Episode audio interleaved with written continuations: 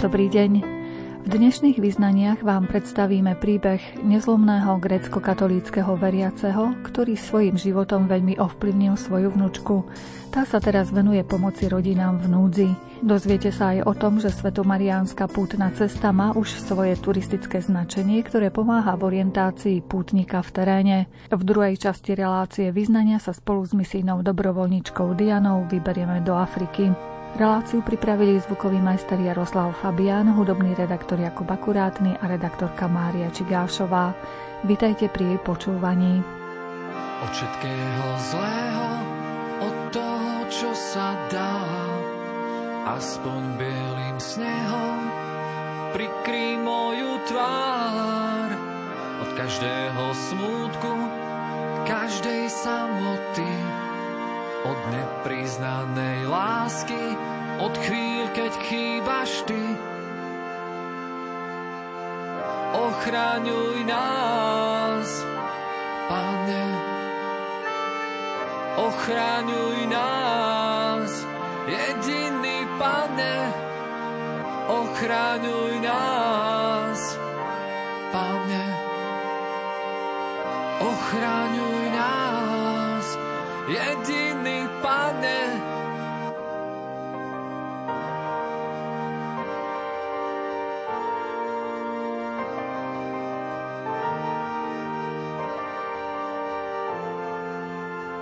Od zbytočných hriechov, od nedostupných slz, od každého rána, keď chce sa niekam újsť, od všetkého zlého, čo fúka do očí. Od každého možno, od tmy, keď nekončí. Ochráňuj nás, Pane. Ochráňuj nás,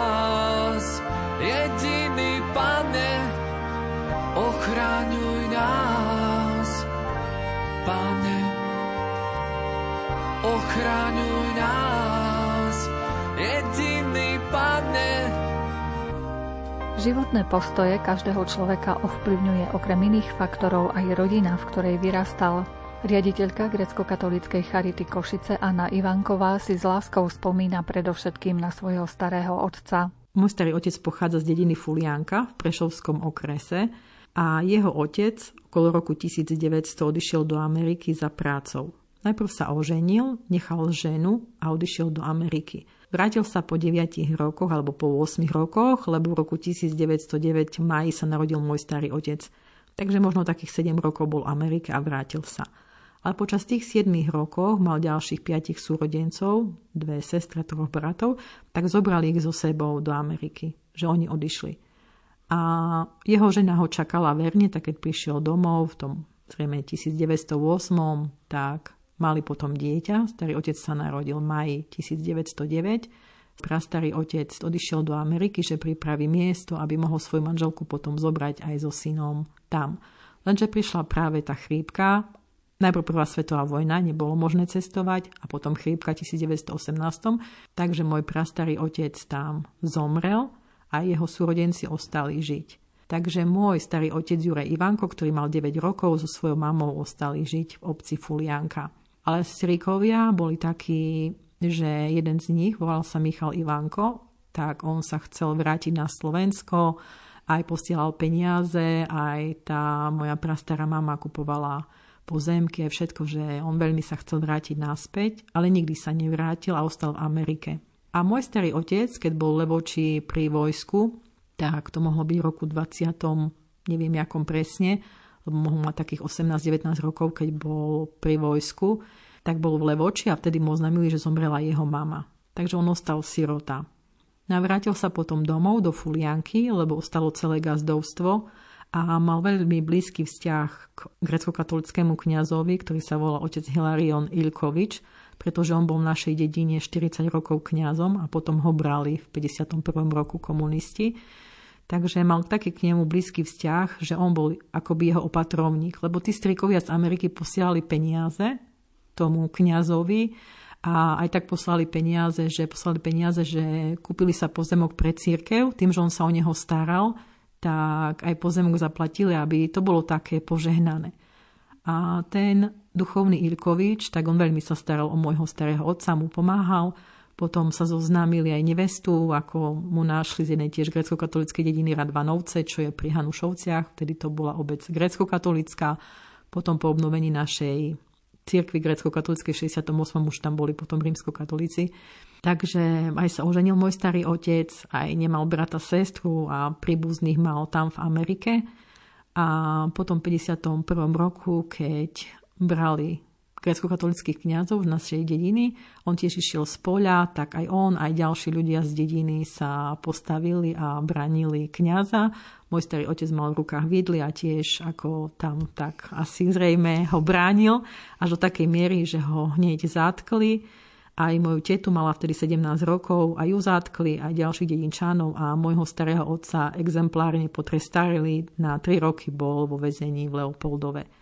Takže 3 roky bol vo väzení, potom sa vrátil domov, mal ďalšie ťažkosti, lebo prišlo družstvo a to družstvo nepodpísal. Takže to je tiež taký jeden príbeh takého statočného človeka. Samozrejme, keď som bola dieťa, ale niečo som počula od starých rodičov, ale už teraz som samozrejme, že staršia, už poznám celý ten príbeh. Je to pre mňa veľmi silné dedičstvo, pretože naša eparchia, grecko-katolická Prešovská, kde som sa narodila a kde patrí mi Jana Krstiteľa. A potom, keď som vyštudovala tie štúdia teológia, vždy som ako k tomu tak inklinovala, vždy ma zaujímalo to poznanie tej pravdy, zmyslu života. Tak som dostala taký dar, že som mohla ísť ako dobrovoľnička do Izraela, kde som bola 4 roky.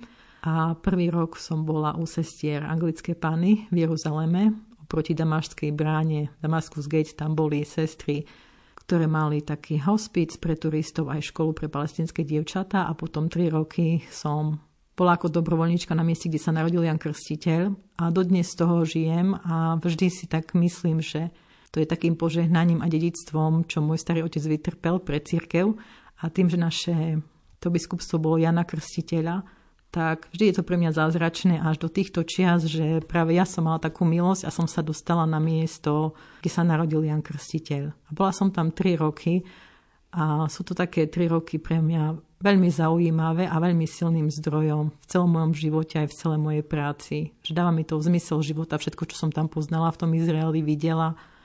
A vždy mám blízky vzťah aj k Janovi Krstiteľovi, aj k jeho mame, svätej Alžbete. Je to pre mňa vždy veľmi silný príbeh.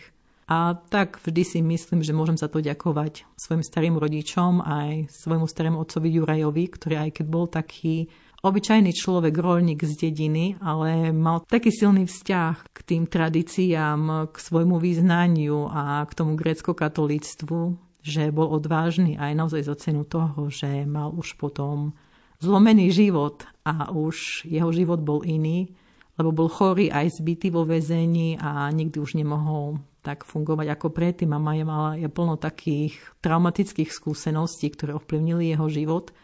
A keď si pomyslíme na tú moju statočnú starú mamu, na tú Annu Ivankovú, ktorá tiež ako vždy pre ňu viera bola najdôležitejšia zo všetkého, že možno aj úkor rodiny na niečoho, toho prenasledovania alebo všetkého, čo také obyčajní ľudia mohli zažiť a zastrašovania, tak vždy držali sa tej pravej viery. A to je pre mňa také silné, že viem, že nemôžem z toho vybočiť.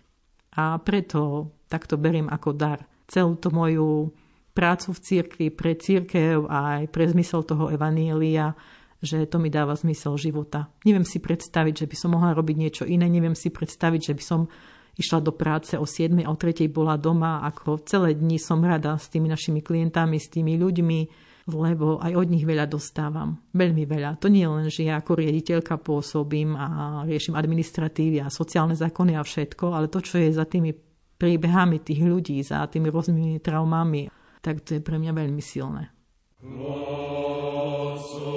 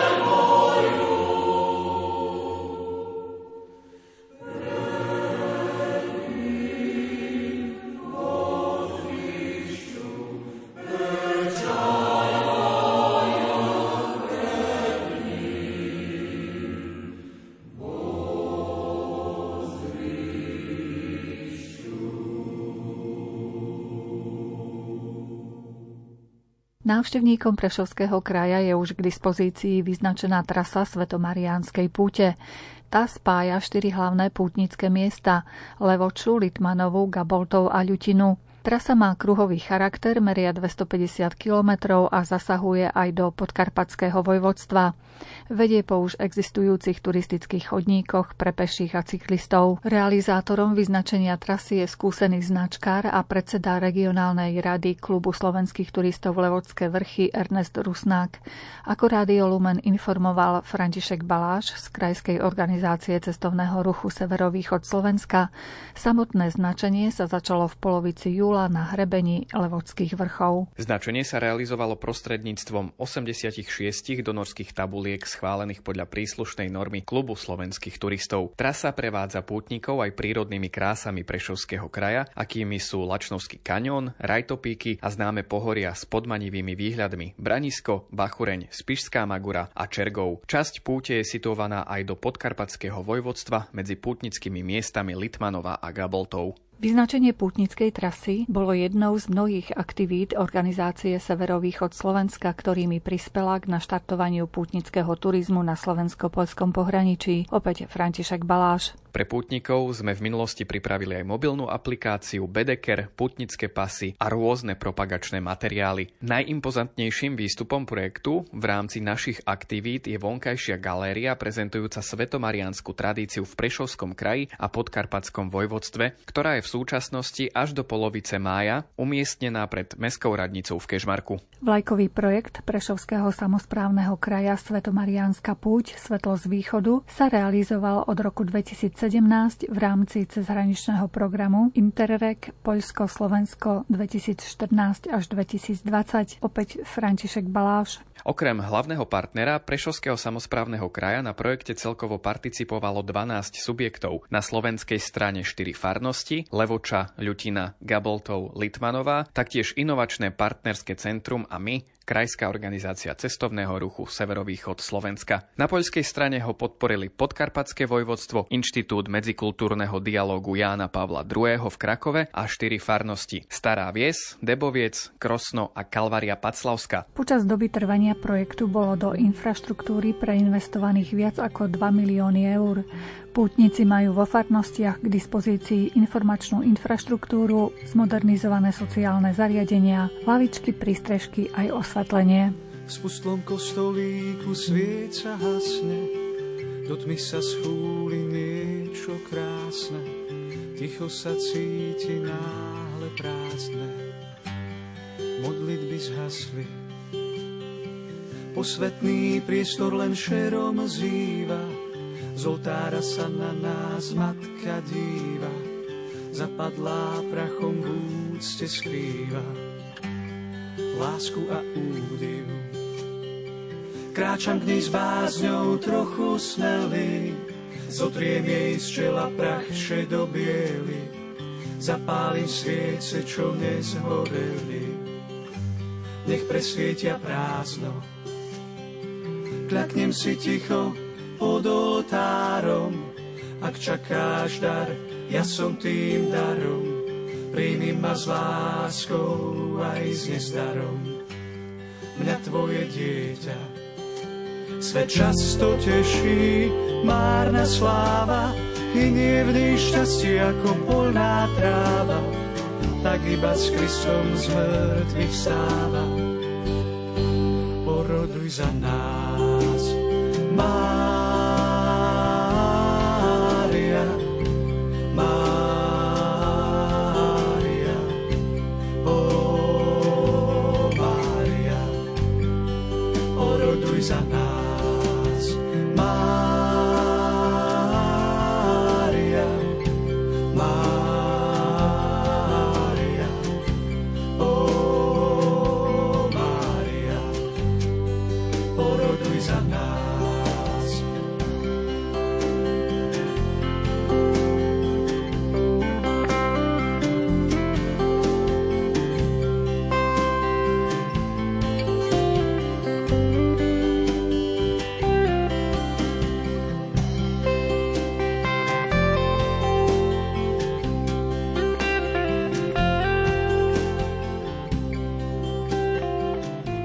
našom vysielaní ste si už mohli vypočuť časť spomienok misijnej dobrovoľníčky Diany, ktorá sa venovala deťom v Afrike. Načas vymenila prácu v bankovníctve za pomoc chudobným či chorým ľuďom. Hovorili sme spolu aj o tom, ako môžu Slováci podporiť týchto ľudí v núdzi. Existuje projekt Adopcia na diálku, ktorý je známy a skrz ten vlastne je možné podporovať vzdelanie detí na rôznych tých projektoch, alebo je to tzv. pôstna krabička, ktorá je v rímokatolických kostoloch známa, že vlastne sa prispieva konkrétne na projekt Gift of Love v Ugande a tie peniaze idú na chod toho projektu, takže vlastne stráva školné deťom, výplaty zamestnancom. Takže takto sa dá pomôcť a potom samozrejme dôležitá je aj modlitba, pretože cestu sa dejú veľké diela a koľkokrát vlastne aj keď sme mali nejakých dobrodincov, ktorí ničoho, nič len prišia, že čo potrebujete, tak ja vám dám a poslali nejaké peniaze, tak ja to vidím vlastne také riadenie aj skrz tie modlitby tých našich dobrodincov, že sa to niekde vlastne ozvalo v srdci nejakého človeka, od ktorého to by možno ani nikto nerátal, ale zrazu mal pocit, že potrebujem poslať nejaké peniaze a zisťoval kam a stretlo sa to s tou potrebou, presne tá jeho túžba. Takže si myslím, že tá modlitba určite má svoje plody.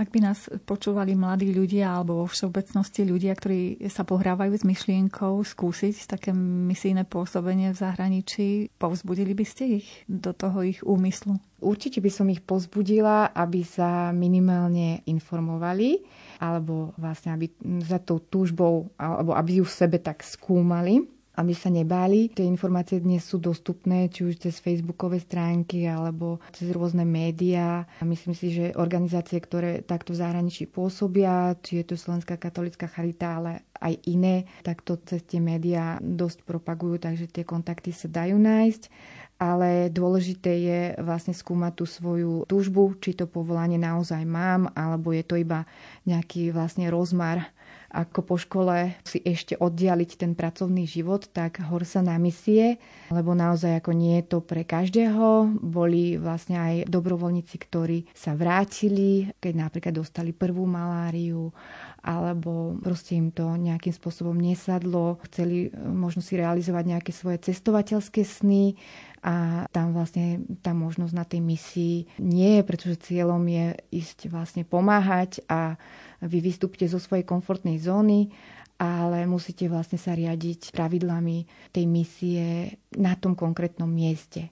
Takže niekto môže mať pocit, že je uväznený na pol roka. Ja som ako ten pocit nemala. Samozrejme som vedela, že nepôjdem do kina, do divadla, do nejakých reštaurácií si posedieť každý večer, ale budem pozerať na hviezdy pol roka ale ja som tomu bola vlastne otvorená, že to, čo príde, tak zoberiem tak, ako je. S tým sa musí ako keby človek stotožniť, ktorý tam ide. Čiže pre akých ľudí je vhodné to pôsobenie v misii? Čo by si mali uvedomiť predtým, než sa týmto smerom budú orientovať? Asi prvý je ten zápal, že idem slúžiť a idem pomáhať druhým a možno taká aj ako pokora k tomu, kam idem, aj pokora k tým ľuďom, ktorým vlastne idem slúžiť, prijať ich takých, akí sú. Možno často niekto chce presadzovať alebo vnúcovať nejaké svoje názory alebo svoje spôsoby a podobne. Ale ako my tam nie sme o to, aby sme ich e, niečo preučovali, nejaké naše tradície zavádzali, možno ako ukázali niečo ako od nás, ako to máme my, ale skôr ich v tom ich prirodzenom prostredí vlastne naučiť využívať tie prostriedky, ktoré majú na to, aby vlastne si ten život zlepšili alebo vylepšili. Takže ako keby naučiť rybára loviť ryby a nemu tie ryby eh, dať. A je to často aj v médiách, ako som sa s tým stretla, že niekde dobrovoľníci alebo neziskové organizácie, tak to poviem, zabili miestnú ekonomiku, pretože vlastne tam dodávali pravidelne nejaké mechy, ríže alebo obilia a podobne. A tí ľudia, samozrejme, ako keď to máte zadarmo, tak potom nepokopete to svoje pole a keď ho nepokopete raz, tak tá buš v Afrike je tak krutá, že vlastne nemáte potom šancu to znova vyklčovať obrábať pole v Afrike je veľmi náročné. Takže človek, ktorému príde mech ryže, tak určite si ho zoberie namiesto toho, aby v 40 stupňoch Celzia šiel kosákom primitívnym eh, kosiť vlastne to svoje obilie alebo tú svoju úrodu. To myslím, že by sme si aj my vybrali. Keď sa nejakí dobrovoľníci rozhodujú, teda, že pôjdu na nejaké to miesto, majú možnosť sa s tými, ktorí sa zúčastnili už na tých misiách nejako poradiť, dokážete usmerniť toho človeka, povedať mu to hlavné, že čo ho tam čaká. Áno, určite je tam kontakt sprostredkovaný, či už je to tak, že tí dobrovoľníci sa striedajú vlastne tak, že príde nový a starý tam ešte pôsobí, takže vlastne do všetkoho toho nového dobrovoľníka samozrejme e, zaučí. Takže taká kontinuita tam je. Ak by ste mali možnosť, tak na chvíľočku sa tam teraz presunúť do tej Afriky. Kam by ste sa chceli presunúť a čo by ste chceli zažiť možno ešte raz? Pre mňa je to ťažké, to sa mňa vždy každý pýta, že ktorá krajina sa mi najviac páčila. Takže ťažko je pre mňa sa presunúť, pretože na každom mieste som určite nechala kus e, srdca a keď sa tam vraciam aj často vlastne ako nášteva, tak e, prejdem maximum tých miest, ktoré môžem. No ale keď by som tak mala ako osobne tak by som sa presunula do Lesota za dievčatkom, ktoré sme našli ako novorodenca po stromom a bola vlastne porodená nejak v noci a ráno sme ju našli. Mala ešte pupočnú šnúru a samozrejme na mne funguje nejaký sociálny systém a podobne, takže sme ju ani nemali kam umiestniť.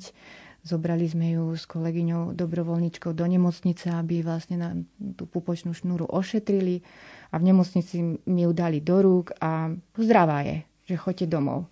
No a teraz ja som z rána do večera sa stala matkou, ktorá to babetko teraz volala som domov, že čo mám robiť, že mám malé babetko.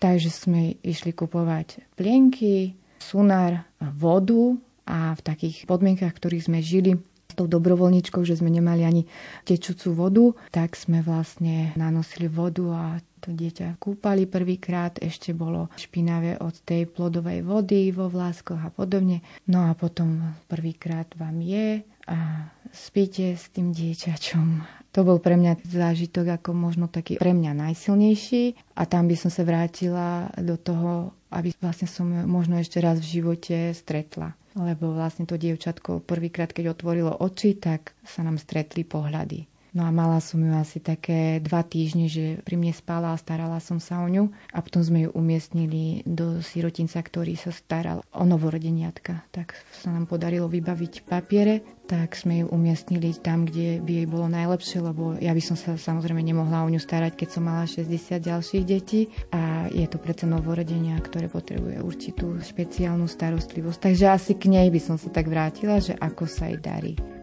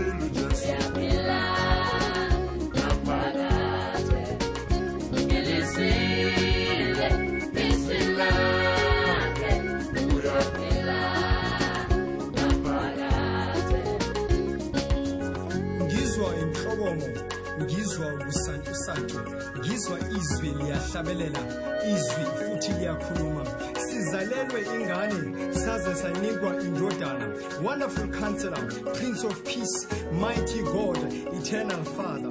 Sasingabahlambazayo sasingabenza okubi sasisebumnyameni sasikude neqiniso.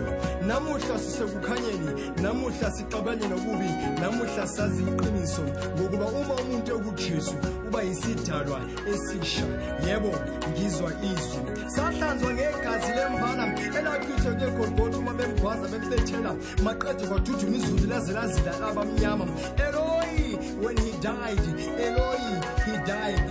Yes he died. But behold he rose again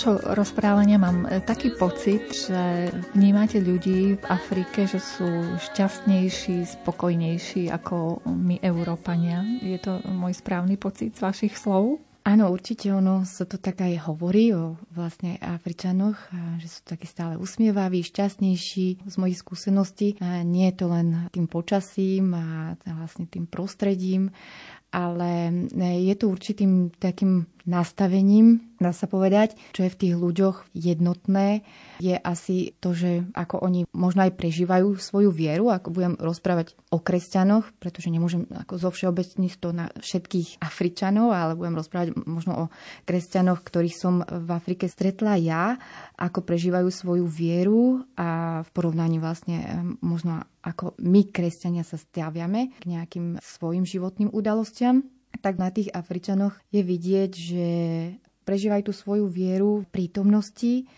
nie, že by sa nestarali o budúcnosť alebo čo budú jesť a podobne, ale skôr je to ako taký postoj k životu, postoj k tomu, čo sa im deje. Takže ak sa im stane napríklad nejaká tragédia a niekto im urobí, dajme tomu aj zle, a buď ich okradne, alebo zbije, alebo sa niečo stane, tak som bola prekvapená, že títo ľudia majú skôr starosť o toho, kto spravil to zlo.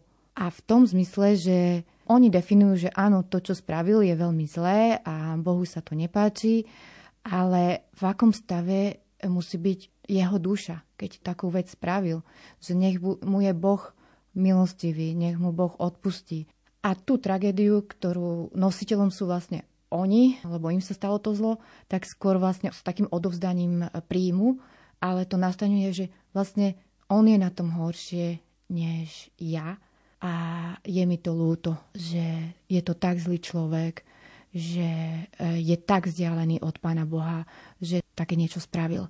Kdežto keď to porovnám vlastne, ako berieme tragédie my, alebo ako možno kresťania tu, tak všetko vlastne otáčame tak na seba a ukazujeme, ako sa nám zle stalo a nám bolo ublížené a lutujeme sa a tí sú takí zlí a nám sa to stalo a Pane Bože nám pomôž, ale malokedy sa zamyslíme nad tým, že ten, čo nám spravil to zlé, tak vlastne je na tom, čo sa týka duše, horšie než my, ktorí sme nositeľmi toho utrpenia, čo nám spôsobil. Tak to je taký obrovský rozdiel a to si myslím si je aj možno previazané na takú keby nádej, že ako kresťania, aj keď sa nám dejú zlé veci, tak máme žiť vlastne v nádeji na tú Božiu pomoc a v nádeji na to, že sme vlastne pod tou Božou ochranou, aj keď sa nám to zle stalo a že to šťastie nezáleží od toho, aké sú okolo nás okolnosti, ale od toho nášho vnútorného nastavenia, od toho, čo my nosíme v sebe. Takže Afričania prežívajú šťastie viacej, sú šťastnejší vnútri, aj keď tie okolnosti okolo seba, ktoré majú, by sa zdálo, že sú nešťastné, či už je to nedostatok e, materiálny alebo nedostatok vzdelania a podobne. Takže tie okolnosti majú ďaleko nešťastnejšie, ale vlastne vnútri sú šťastnejší, pretože to šťastie vychádza z nich. A u nás vlastne to šťastie my hľadáme práve v tom vonkajšku. A keď sa nám to nedeje podľa našich predstav, tak eh, sme vnútri nešťastní. Ale ono, vlastne ten vonkajšok vlastne nikdy nám nebude diať podľa našich predstav, alebo respektíve sa vždy bude zvyšovať tá laťka tej našej potreby alebo to nášho očakávania šťastia sa bude zvyšovať, lebo sme šťastní, že sme si postavili domček, ale za 5 rokov už e, sme nešťastní vlastne, lebo nemáme chatu a podobne. Takže tú laťku si zvyšujeme, lebo to naše šťastie hľadáme v tých vonkajších veciach, ale to by malo vlastne začínať vnútri v nás. A v tom je asi ten africký, alebo v Afrike ľudia, tí, ktorých som ja stretla, tak majú to nastavenie iné. Vy pokiaľ viem, ste navštívili aj centrum, ktoré založila matka Teresa. Aké prípady sú tam? Je známe, že tieto reholné sestričky sa starajú o tých najbiednejších z najbiednejších a tých na úplnom okraji spoločnosti Takže ja som konkrétne navštívila centrum, kde sa sestričky starali o deti, ktoré zbierali z ulice, ale také vlastne odhodené, nehybné deti, handicapované, slepé deti rodičov, ktorí boli závislí od alkoholu alebo od nejakej drogy. V Afrike je veľký problém, že sa fetuje lepidlo toluen a ten má na plod dieťaťa drastický dopad. Takže deti sa rodia s fyzickým handicapom, ale aj s mentálnym. Ja som naštívila centrum, kde tieto deti sú a sestričky nás zobrali k tým deťom a bol to vlastne môj prvý kontakt, dá sa povedať, s tými núznymi, lebo to bolo ešte predtým, než som dorazila na svoju misiu, tak bol to prvý a dá sa povedať hneď taký naj, najdramatickejší kontakt.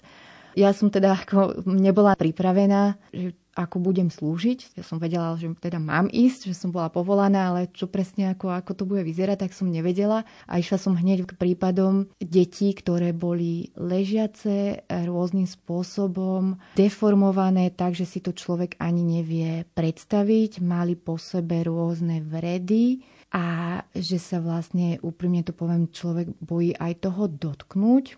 A ja som si vtedy vravela, že Pane Bože, ja neviem, na čo si ma Ty tu zavolal, ešte aj do toho centra, že ja neviem, či ja mám vôbec dostatok lásky takýchto najbiednejších ľudí prijať. Ako cítila som to svoje také obmedzenia, jak niekto má, že nerad vidí krv alebo zlomenú ruku, každý to máme, tak ja som sa tak pýtala a som si tak prosila, že Pane Bože, keď už ma tu posielaš, tak ma použij tak, akým spôsobom vlastne ty chceš, lebo ja neviem, ako mám k tým deťom pristupovať. A čo s nimi robiť, vlastne rozprávať sa s nimi, hrať sa s nimi, keď sú pokrútené a tak.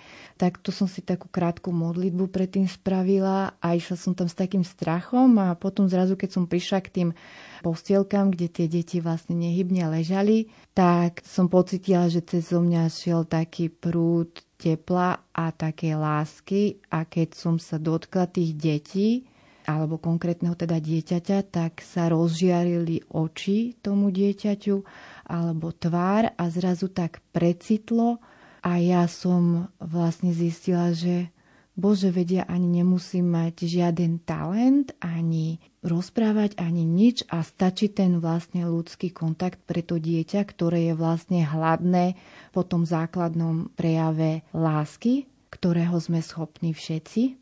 A to bol taký silný moment pre mňa.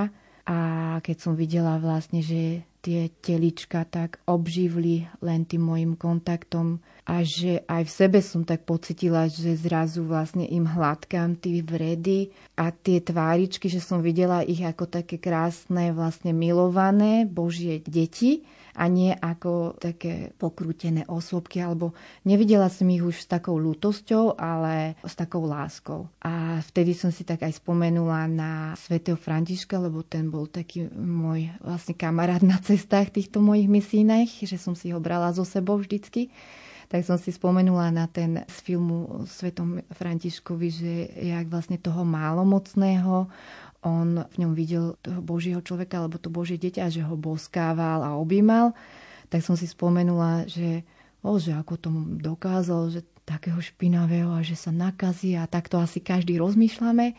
A že odkiaľ mal toľko lásky a že sa neštítil. A mne sa vlastne toto stalo pri týchto deťoch, že ma naplnila taká Božia láska, že si mňa vlastne Pán Boh len tak použil ako takú cerusku, ako matka Teresa hovorí.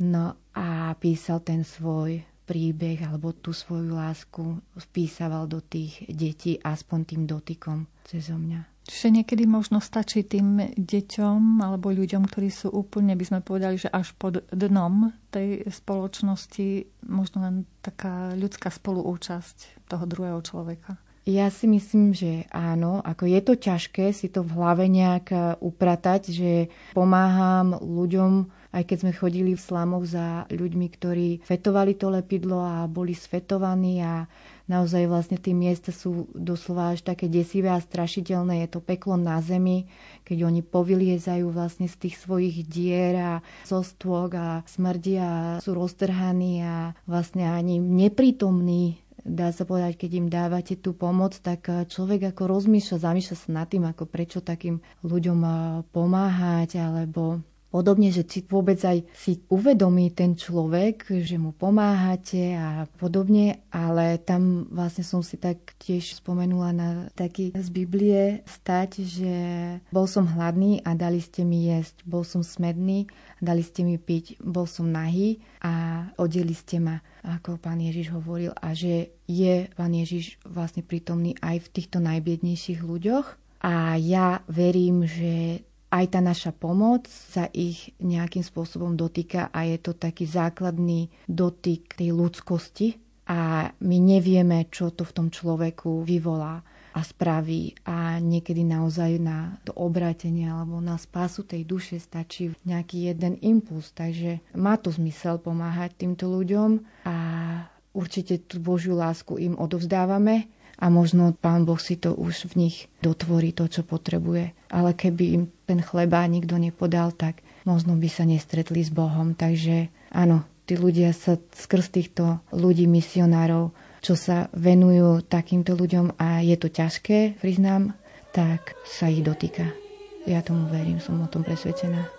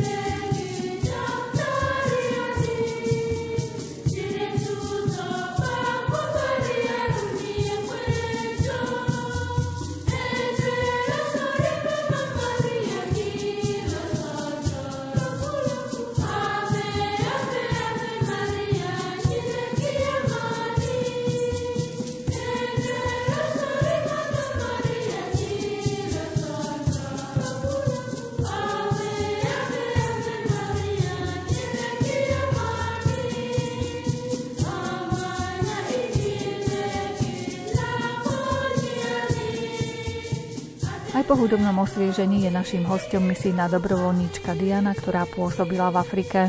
Tak ešte sa vrátim k tej ceruske e, v Božích rukách, že ako nás Boh uschopňuje k tej práci alebo k pomoci blížnym. Vlastne ja som to tak pocitovala, že som tam išla s takou malou dušou, že ako ja môžem pomôcť ľuďom a nemám žiadne talenty, ale naozaj keď som to odozdala Pánu Bohu, tak On si našiel tú cestu, ako ma použiť a niekedy tá ceruska aj bola taká tupá, tak na odľahčenie uvediem, že konkrétne v tom centre, kde sa sestričky od matky Terezy starali o tie detičky, tak mi dali obliec do pyžamka také handicapované dievčatko, ktoré vlastne malo, chodilo, ale malo pokrivené nôžky, tak som ju tam do toho pyžamka nejak nasúkala a ona sa mi začala stiažovať, že ho má naopak.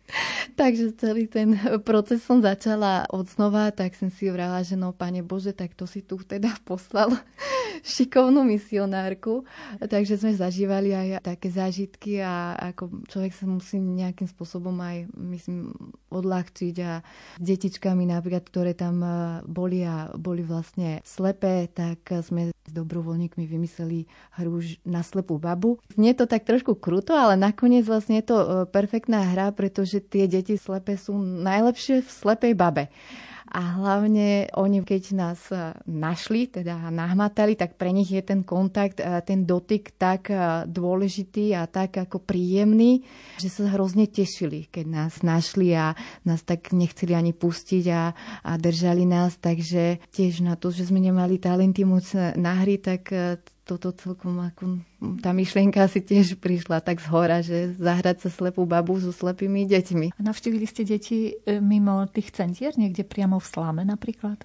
Áno, jedno centrum bolo aj taká stanica vlastne mobilná v Slame, kde sa zbehli deti z toho okolia toho slamu a rozdávali sme im jedlo. To bolo tiež na začiatku môjho pôsobenia a vlastne rozdávali sme deťom rýžu alebo ako pripravili sme to jedlo dopredu a tam sa mi stal taký zážitok, kedy som tiež dostala, dá sa povedať, takú facku na e, svoj materializmus alebo márnivosť alebo európsky spôsob života bolo, že keď som e, jednému dievčatku dala tú ryžu do misky, tak sa roztriaslo na jej šatočky pár zrniek tej ríže a ja som to z tých šatoček takto začala na zem očisťovať a to dievčatko mi chytilo ruku a začalo s tým prstekom tie zrnka ríže zošiat a do úst, zošiat a do úst. A ja, že Pane Bože, no jak je pre toto dieťa každé zrnko ríže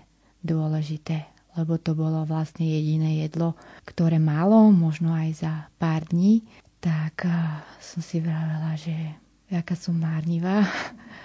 A tomu dieťaťu som vlastne tie zrnka že hádzala som na zem. A potom, keď som sa vrátila do Európy, tak som si odnesela odtiaľ aj tak do svojho života, že čo vlastne nevyhadzovať jedlo alebo používať, dojedať to jedlo z predchádzajúceho dňa také možno ako keď sme si už zvykli, hej, že vyhadzovať jedlo, lebo je to lacné alebo ja neviem z akých rôznych dôvodov, tak teraz ma to viacej akoby tak pichne pri srdci. My si v podstate ani neuvedomujeme v tom každodennom konzume, že sme vlastne boháči, hoci teda tvrdíme o sebe, že ani nie. Ale už len tým, že máme jedlo trikrát denne najmenej, tak v porovnaní s tou situáciou v Afrike je to neskutočne viac. Určite. Tým, že máme trikrát e, do dňa jedlo a medzi to ešte nejaké aj sladkosti alebo pamlsky alebo čokoľvek nás napadne, tak si môžeme otvoriť všeho chuti, tak si to nevážime. A možno si neuvedomujeme, že Nemusíme ani posielať nejaké finančné prostriedky do zahraničia chudobným a nasycovať ich, ale možno vo vlastnej domácnosti si uvedomiť, že žijeme tým prebytkom a že vlastne keď vyhadzujem jedlo, takže niekto na inom kontinente to jedlo ani vôbec za celý deň nemal a bol by vďačný aj za to zrnko ríže ale vlastne nejakými životnými okolnostiami alebo tým, že sa narodil, kde sa narodil, to tiež človek za to nemôže, tak nemá také možnosti ako my.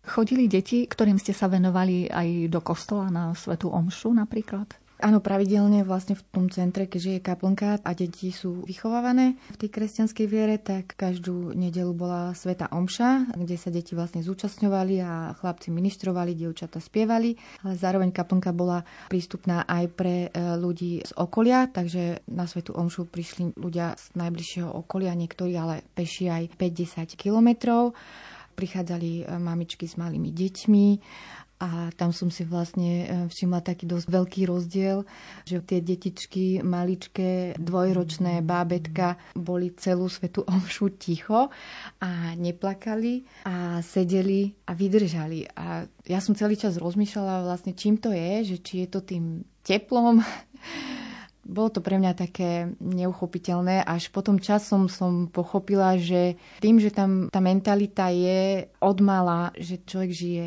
v prítomnom okamihu a nepotrebuje stále nejaké podnety, tak ako potrebujeme my. My stále potrebujeme, trošku sa nudíme a potrebujeme podnet, aspoň sa pozrieť na mobil, čo je tam nové, či mi neprišla správa a podobne.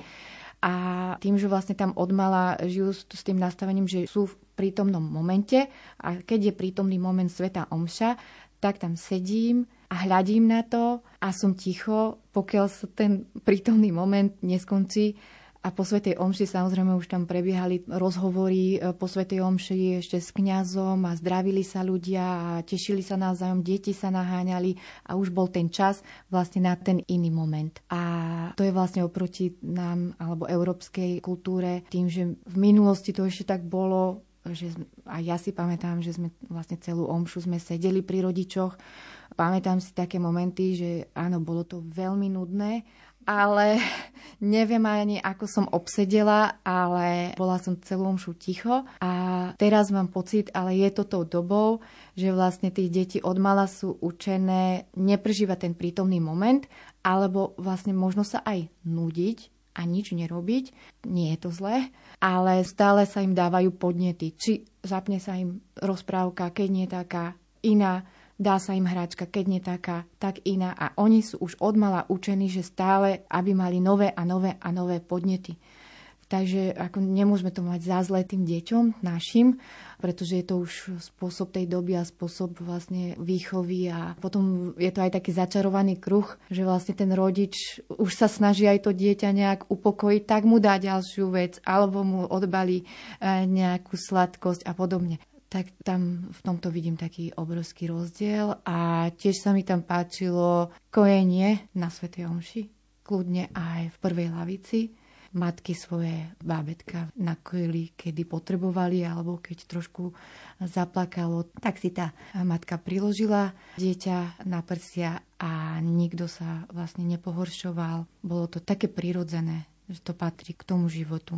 Jeden taký moment, čo si spomínam, tiež e, veľmi zaujímavý, čo tiež naše mamičky by asi postavilo zo stoličku určite, že do kostola prišlo dievčatko, ktoré išlo peši asi z nejakej dediny vzdialenej 5 kilometrov a došlo, malo 5 rokov, bola to škôlkarka a na chrbte si nieslo svojho novorodeného bratčeka, takto oviazaného, ako to vlastne Afričanky zvyknú nosiť. A ešte vlastne ja som ani nevedela, že tam má dieťa, pretože cez to malé bábo mala takú vyschnutú šupu z takej dyne, ktorá stvrdne, stvrdne a dá sa použiť ako miska alebo ako ochranný štít na niečo, to tak vlastne bolo pod tou škrupinkou to dieťatko a naozaj možno malo taký mesiac a to dievčatko 5-ročné prišlo s tým malým ako same do kostola bez mami. A bolo na celej omši a potom sme sa ako po omši sme sa potešili s tým malým babetkom a odkráčalo domov. Takže to je také zaujímavé, že ktorá vlastne mama v dnešnej dobe by tak pustila vlastne svoje mladšie dieťa s novorodeniatkom niekam. Taký veľký, veľký extrém.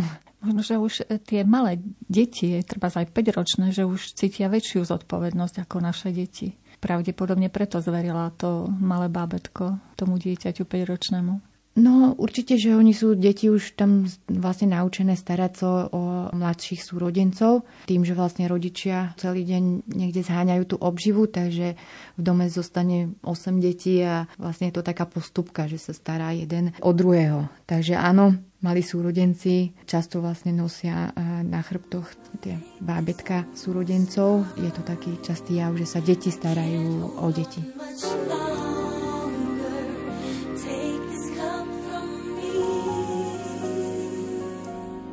Choose not to, please. Help me believe. Can I believe? Let me believe. I wanna believe. Say I'm no good. I'm no good on my own. Please give me another chance. It's hard to believe in what I can see. To give you my will, cause your will's better for me. You can just look at me.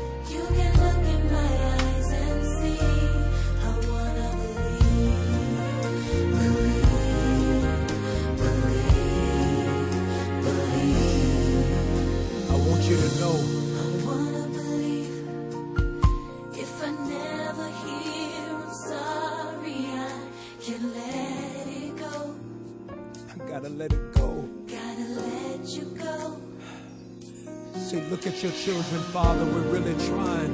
I'm trying to hear you speak, but my heart is growing weaker. Take this cup from me. But if you choose not to, Father,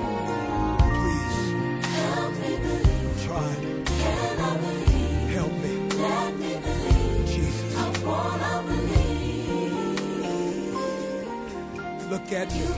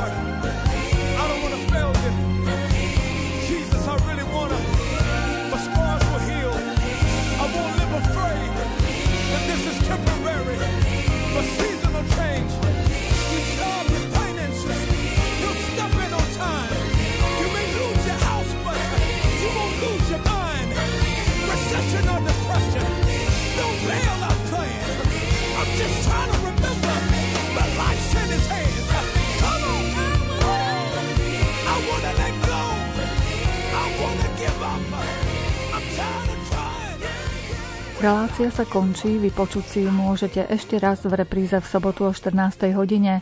Dnešné význania pripravili zvukový majster Jaroslav Fabian, hudobný redaktor Jakub Akurátny a redaktorka Mária Čigášová. Ďakujeme vám za pozornosť a želáme vám pekný deň. Dávam všetko, všetko, čo mám. Nič nenechávam pod posteľou, len ty rukou smelou ma držíš rád, keď toľkokrát príde pád. Dáš mi túžby a čierny čaj. pošepkáš mi, no tak sa maj.